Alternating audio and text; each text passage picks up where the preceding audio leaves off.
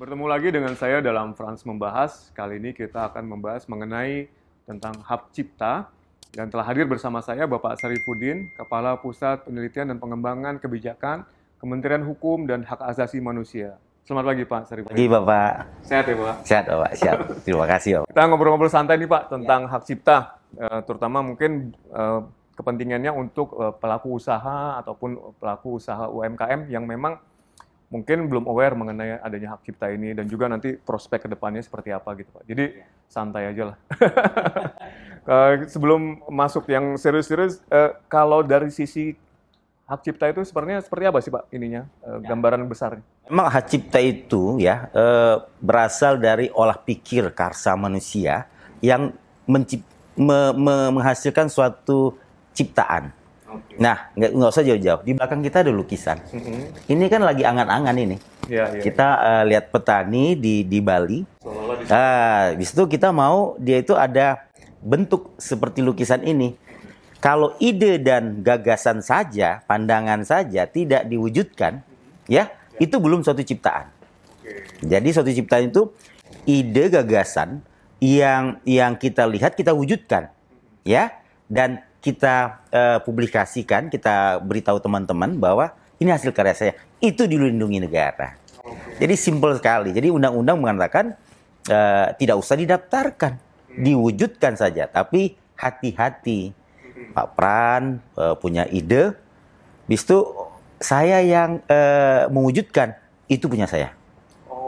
Jangan sekali-kali eh, me- memberitahu ide terus tidak diwujudkan. Ya. Untuk setelah diwujudkan ketika kita hendak ya katakanlah untuk mendaftarkan atau me- me- memberikan ini sebagai oh ini punya saya nih bapak nggak boleh lagi itu gimana tuh Tuan? Kita sebenarnya eh, di undang-undang itu tidak diwajibkan pendaftaran. Setelah diwujudkan itu sudah dilindungi negara. Undang-undang mengatakan seperti itu. Jadi eh, kalau sisi pendaftaran itu biasanya untuk eh, teman-teman atau bapak ibu di perguruan tinggi untuk angka kredit, misalnya buku, ya, dia dia buat buku, dia daftarkan, ha- harus ada hitam di atas putih bahwa ini buku saya. Tapi apakah dia daftarkan itu menyatakan buku dia? Belum tentu. Kalau dia plagiat, Oke. ya tak? Iya iya. Ya, saya buku saya saya ada, tapi saya tidak pernah daftarkan. Dan tapi saya tahu karena saya punya barang bukti otentiknya. Nah, Pak Pran daftarkan buku saya, diterima, diterima. Tapi saya bisa buktikan di pengadilan. Itu saja, Pak. Jadi simple banget. Tapi untuk angka kredit, untuk teman-teman yang di swasta mendapatkan proyek, harus ada satu kayak eh, kita bicara bukan sertifikat, eh, bicara tentang eh, pencatatan. Kalau pendaftaran, itulah bedanya antara merek, paten, dan lain. Itu kalau kita eh, datang ke kantor KAI itu pendaftaran. Tapi kalau hak cipta itu pencatatan. Dicatat saja. Hmm, Karena sudah dilindungi. Nah, kalau pendaftaran, itu didaftarkan baru dilindungi. Nah, itulah bedanya hak cipta. Tapi memang kalau karya seni, semua eh, karya seni misalnya lukisan, tari, terus eh, eh, apa eh, peta, eh, ba- ba- apa, apa, banyak yang kita eh, seni eh, itu seni patung, seni pahat itu salah satu masuk lingkup hak cipta. Oke. Nah kan tadi dikatakan Mas Sarifudin tidak perlu didaftarkan dan tidak perlu di ini karena secara otomatis ya Pak dilindungi oleh undang-undang. Nah nanti kalau misalnya ada orang mengakui, oh misalnya katakan lukisan inilah saya yang melukis, Ya. terus ternyata Bapak yang mengakuin, nah itu Ya. gimana tuh? Nah, Bapak buktikan di pengadilan. Jadi memang satu-satunya tempat membuktikan untuk eh, itu punya siapa dan milik siapa, undang-undang mengatakan eh, buktikan di pengadilan dengan eh, siapa yang bisa mem- membuktikan eh, barang bukti otentik dan asli pasti menang. Oh, Oke. Tam- Tanpa harus mendaftarkan atau Iya, tanpa harus mendaftarkan. Jadi pendaftaran pendaftaran itu bukan syarat mutlak, itu punya punya kita. Oke. Terus jenis-jenisnya apa aja sih Pak? Ya tadi tadi selain lukisan, eh, seni patung, seni pahat, seni tari. eh, kalau kita eh, di SMA itu ada kayak bagan peta, ada arsitek, karya ilmiah, banyak sekali pak, banyak sekali. Ini Tulisan juga ya? tulisan juga.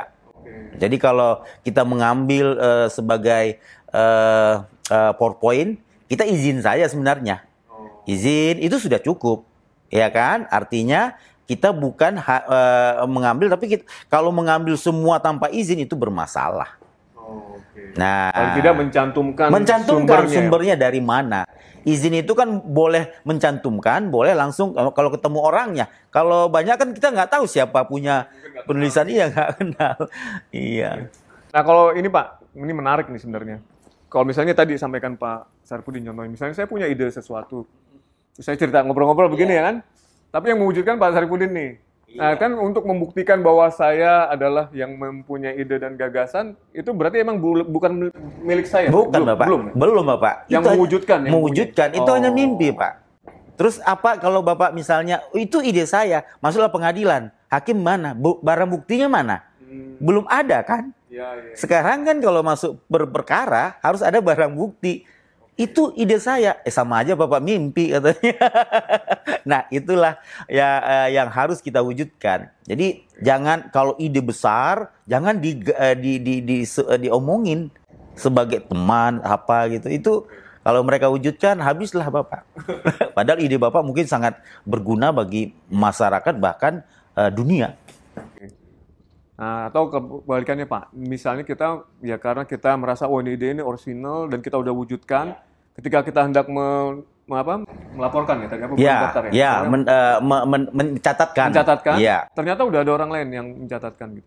Ah, dibuktikan siapa duluan. Nah, apakah binal gini? Nah, nggak usah jauh-jauh lah Pak. Eh, lomba foto eh, Monas ada 10 peserta, ya kan? Sekarang saya tanya Bapak, apakah yang 10 peserta Monasnya eh, berbeda? Sama kan? Jadi buktikan gimana? Sudut mereka mengambil. Objeknya tetap sama. Sekarang gini, suruh gambar bola. Pak, nggak mungkin saya gambar bulat, Pak. Eh, gambar kotak, Pak. Oh, saya bulat duluan ya. Bapak nggak boleh eh, bulat kedua. Itu nggak bisa. Karena kita menggambar eh, menggambar objek itu yang dinilai itu hasil karya kita. Bulat, tapi belum tentu bulatnya bulat percis. Ada yang bulat sedikit itu. Jadi itu karya itu. Iya kan? Kan eh, sama aja Bapak. Ini ada ayam goreng, tepung, buat ayam goreng lah, tepung, ayam, bla bla bla. Suruh masak eh, tiga orang, pasti rasanya beda Pak. Satu gosong, satu angus, satu apalagi nggak ada yang eh, sama. Makanya ayam goreng hasil karya cipta eh, manusia itu tidak sama. KFC, Wendy, kita sebutlah Wendy's ya kan? Eh, McDonald nggak ada Pak. Karya ciptanya beda Pak. Oke. Nah ini kalau kaitannya hak cipta sama merek gimana Pak? Nah, merek. Bapak sudah me- eh, menciptakan suatu eh, misalnya di nggak usah jauh-jauh di eh, merek eh, botol Aqua. Aqua itu merek. Iya kan? Tapi di situ ada suatu desain eh, eh, untuk eh, menarik eh, antara Aqua itu kan ada lukisan atau gunung bla bla. Ah, Itu itu karya cipta dia. Iya kan? Seninya dia. Nah, seni membuat eh, tulisan aqua. Kalau Bapak mengetik dari eh, mesin ketik dulu atau sekarang komputer, itu bukan original, tapi kalau A itu ada daunnya, ada apanya. Jadi seni seni eh, ak- merek tadi itu itu hak ciptanya. Nah, tapi untuk membuat itu laku eh, karya itu harus ada suatu merek. Ya kan? Eh, kalau kita eh, bisa eh, yang paling simpel eh, tadi eh, nama kita itu bisa buat merek Pak. Nyonya Suwarti, ayam goreng Suwarti. Ya, itu nama orang Pak. Dan itu kalau kalau merek harus didaftarkan ya? Harus didaftarkan, bukan pencatatan. Ya, berbeda itu. Jadi ya merek itu gunanya untuk me- memberi eh, identitas suatu barang. Kalau Bapak bilang, saya mau beli air putih. Iya kan? Semuanya air putih, Pak. Ada aqua, ada mineral, ada pit, ada Bapak mau mau yang mana kan gitu. Tanpa itu orang nggak akan eh, tahu Bapak mau minum yang mana. Nah, itulah fungsi merek. Identitas suatu barang. Salah satu. Masuk juga mungkin nama kalau kita punya usaha restoran, nama restoran kita, Nama usaha restoran. nama tempat toko kita jualan. Jadi terbagi dua, Bapak benar sekali. Kalau eh, merek itu merek dagang dan merek jasa. Nah, kalau dagang itu yang melekat pada barang. Mau handphone, mau baju, mau sepatu. Tapi kalau jasa itu pendidikan, pertelevisian, eh, habis itu eh, konstruksi eh, bangunan, jembatan, kesehatan, itu eh, jasa. Dia menjual jasa. Perbankan, ya kan? Ya, itu jasa. Tapi ada dua, satu merek, satu eh, apa barang dan jasa. Eh, tokonya tuh Holland, tapi jual rotinya Holland juga. Nah, dua-duanya dia dapat jasa dan eh, barang tadi. Oke, oke, oke. Dan itu eh, juga harus di- dipatenkan kan? Harus didaftarkan. Didaftarkan ya? Karena Iya, nanti wajib biar- itu. Kalau tidak, tidak ada nanti ah inilah perbedaan tadi. Hak cipta tidak didaftarkan sudah eh, di- diwujudkan itu punya kita. Tapi merek kalau sudah bertahun-tahun dan tidak didaftarkan diambil oleh seseorang itu yang mendaftarkan. Memang undang-undang mengatakan begitu. diakui yang mendaftarkan. Iya, tapi memang ada klausul yang mengatakan bahwa kalau dia benar-benar mengambil ide itu, itu hakim akan membuat keputusan beda. Jadi pendapat eh, terbarunya hakim. Oh. Jadi kita akan melihat, oh dia benar-benar mengambil mereknya orang asmat dulu, misalnya suku asmat, suku pedalaman, orang nggak ngerti apa-apa. Negara hadir situ, wah haji membela. Karena punya asmat, punya orang itu dan mereknya di- dia tinggal caplok gitu itu nggak bisa. Negara harus hadir di situ. Itulah untuk meningkatkan semua perekonomian. Iya, iya, iya. Nah, ini kaitannya dengan pengusaha tadi ya, Pak ya? Iya. Kalau misalnya dia punya satu tadi merek dagang, sehingga dia harus didaftarkan, dan itu akan menjadi hak milik dia, dan orang lain juga tidak boleh untuk ikut. Ya, kalau merek dagang gitu ya. tidak boleh. Nah, kalau misalnya pas dia mau, ta- kembali lagi nih Pak, sama kayak hak cipta tadi, Iya. begitu dia mau daftar, udah ada yang daftar duluan, itu tetap dibuktikan harus dari pengadilan tadi. Tidak. Ah, itulah perbedaan merek sama hak cipta. Kalau sudah ada merek yang didaftarkan dan kita yang kedua dan dia sudah bersertifikat, sudah diterima, kita pasti ditolak. Nah, tidak jauh-jauh Amerika ke Cina. Dia memang tidak mau jual iPhone di Cina waktu itu. Tidak mau banget. Tapi dia lama-lama melirik pangsa pasar dengan makhluknya di penduduknya di Cina itu berapa miliar. Iya kan? Akhirnya dia masuk, didaftarkan iPhone. Ditolak karena iPhone sudah didaftarkan sama orang Cina dulu. Walaupun iPhone itu merek terkenal. Padahal kalau merek terkenal ada suatu klausul menyatakan itu tidak eh, bisa menang karena sudah terkenal. Tapi tergantung eh, suatu negara punya undang-undang dia kan. sudah dilindungi terlebih Iya. dahulu ya Pak? Nah akhirnya gimana eh, iPhone itu merek itu Apple itu ya dibeli. Hmm, oleh Apple Amerika. Iya. Nah, tapi kan ya, sebenarnya ada itikat tidak baik dari yang mendaftarkan itu. Wah ini pasti suatu saat dia daftar. Eh gue daftar dulu. iya kan? Ya, ibaratnya beli kapling tanah dulu Yo, Pak. suatu saat pasti naik tuh harga. Iya, Iya, iya, kan? iya, betul. Wah, mau dibangun jalan tol atau gedung bertingkat, ya gitu. Nah ini juga menarik Pak, terkait kembali ke hak cipta ya. Kalau hak cipta misalnya, katakanlah saya membuat satu tulisan, kemudian Bapak ingin membeli hak cipta, itu memungkinkan kan Pak? Memungkinkan. Itu harus ada, kon- ada kontrak uh, ya? kontrak dan dapat royalti. Nah, royal itu tuh royalti itu eh, sudah di eh, apa sudah di- ada perhitungannya, ada lembaga manajemen kolektif nasional. Ah, itulah yang akan eh, tapi itu di lagu. Di tulisan sekarang kemarin terakhir saya sama-sama sama eh, para penulis untuk meng- membuat suatu aturan bagaimana mendapatkan eh, royalti dari eh, eh, literasi ini, penulisan ini. Mudah-mudahan dilanjutkan ini sampai selesai. Ini belum ada. Yang ada LMKN ini LMKN adalah lembaga manajemen, eh, manajemen kolektif untuk lagu dan musik.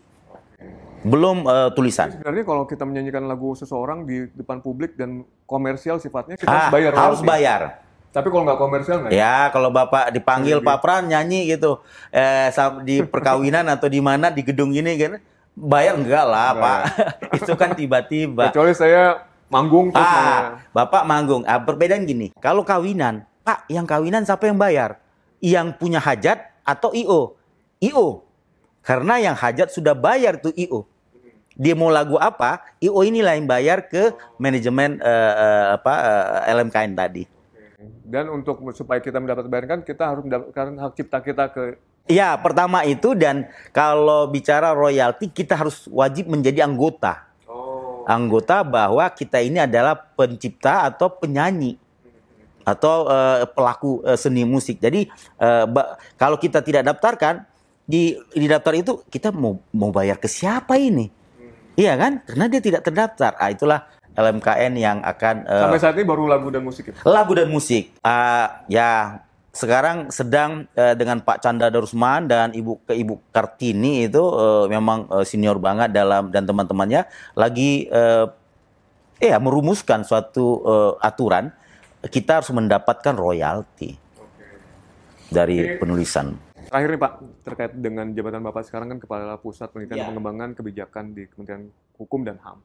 Kira-kira kebijakan ke depan arahnya seperti apa untuk Nah, inilah eh, kita setelah eh, suatu suatu kerjaan itu harus kita evaluasi atau target kinerja itu pasti kita evaluasi.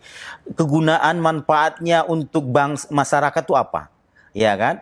Nah, eh, di dalam eh, penelitian apa eh, kebijakan strategis kebijakan untuk kekayaan intelektual itu kita harus mempercepat, mempermudah dan memurahkan masuk murah. Ah, itu gunanya kalau mempercepat artinya kita di era sekarang eh, digital ini harus mau mengad, eh, apa men- menciptakan software-software yang aplikasi-aplikasi yang mudah bagi masyarakat. Iya kan? Terpikir Bapak bisa nggak kita beli hanya ketik pakai jari, tahu-tahu eh, ki- eh, kita beli apa ya? Beli buku atau baju sampai di rumah. Ah, seperti itu. Nah, ini sudah di eh, dicanangkan kemarin tahun ini keber- eh, eh, ha- adalah tahun hak cipta.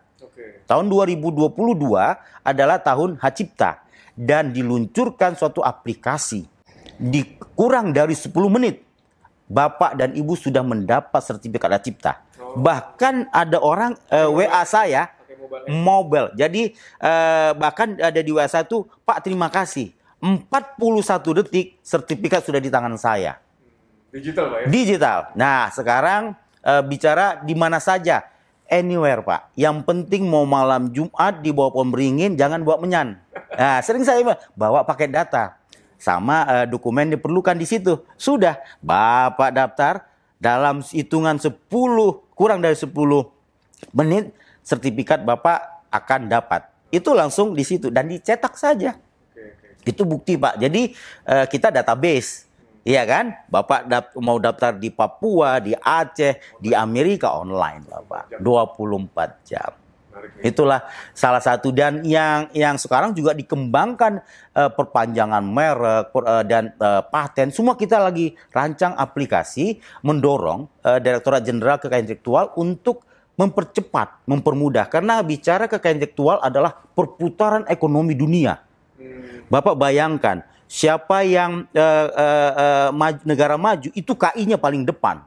Amerika musik dan film, ya kan? Jepang dengan teknologinya, Jerman juga, Prancis dengan modenya, banyak karya cipta baju, desain mode, ya kan? Dan sekarang Korea, kita dengan eh, kemarin adalah hari lahirnya Pancasila, bangkit bersama me- eh, apa ya menuju peradaban dunia. Itu harus pak. Ya, ya. Satu aja sih destinasi destinasi kita Bali. Kalau kita tingkatkan mau UMKM-nya di bidang hak cipta, merek, paten, luar biasa pak. Itu potensi Potensi pak. Apalagi ada 10 Bali yang eh, pemerintah ada baru ya. ciptakannya. Tapi ke depannya terakhir bapak, eh, ini bukan kerja satu kementerian Betul. ya untuk eh, untuk biaya Kementerian Keuangan harus hadir Ya. ya untuk mendorong inovasi itu Kementerian Koperasi dan UMKM Ya. mem- eh, me- eh, apa memberi pelatihan. Ya kan? Untuk perlindungan Kementerian Hukum dan HAM benar kan? Untuk supaya dia dikenal Kementerian Pariwisata dan Ekonomi Kreatif dan ya untuk menjual Menteri Perda Kementerian Perdagangan jadi bukan kerja sendiri Bapak Sinergi kerja sine- eh, sinergi jadi Selama emang ini sudah dilakukan Pak oleh Oh sudah. Ah, untuk supaya kita sampai ke luar negeri di Kementerian Luar Negeri. Saya itu luar biasa anak-anak muda kita di Kementerian Luar Negeri sudah bahasa Inggrisnya bagus, dia pi- lebih pinter kadang. Wih gila. Kadang-kadang kita ngeri juga, tapi kan kita memang ahlinya kan. Ya, jadi memang itu harus harus duduk bersama, sinergi, kolaborasi dan ngobrol dulu Pak. Yang penting tuh kenal. Kayak sekarang kalau nggak kenal ini saya nggak kenal Pak staf ahli yang luar biasa ini ya kan. Ya, ya, ya. Menarik Pak mengenai uh, hak cipta ini dan saya dan mungkin nanti yang mendengarkan dan menonton mudah-mudahan tercerahkan terkait hak cipta dan ter apa termotivasi untuk dapat menda- bukan mendaftar ya tadi ya. Hak cipta itu ya mencatatkan mencatatkan. Kalau merek dan mendaftarkan. paling tidak uh, bisa menginformasikan juga kepada teman-teman yang mulai. Benar itu Pak. Makasih banyak ya Bapak. Siap Bapak, terima kasih saya diundang sekali lagi. Semoga bermanfaat ini. Terima kasih.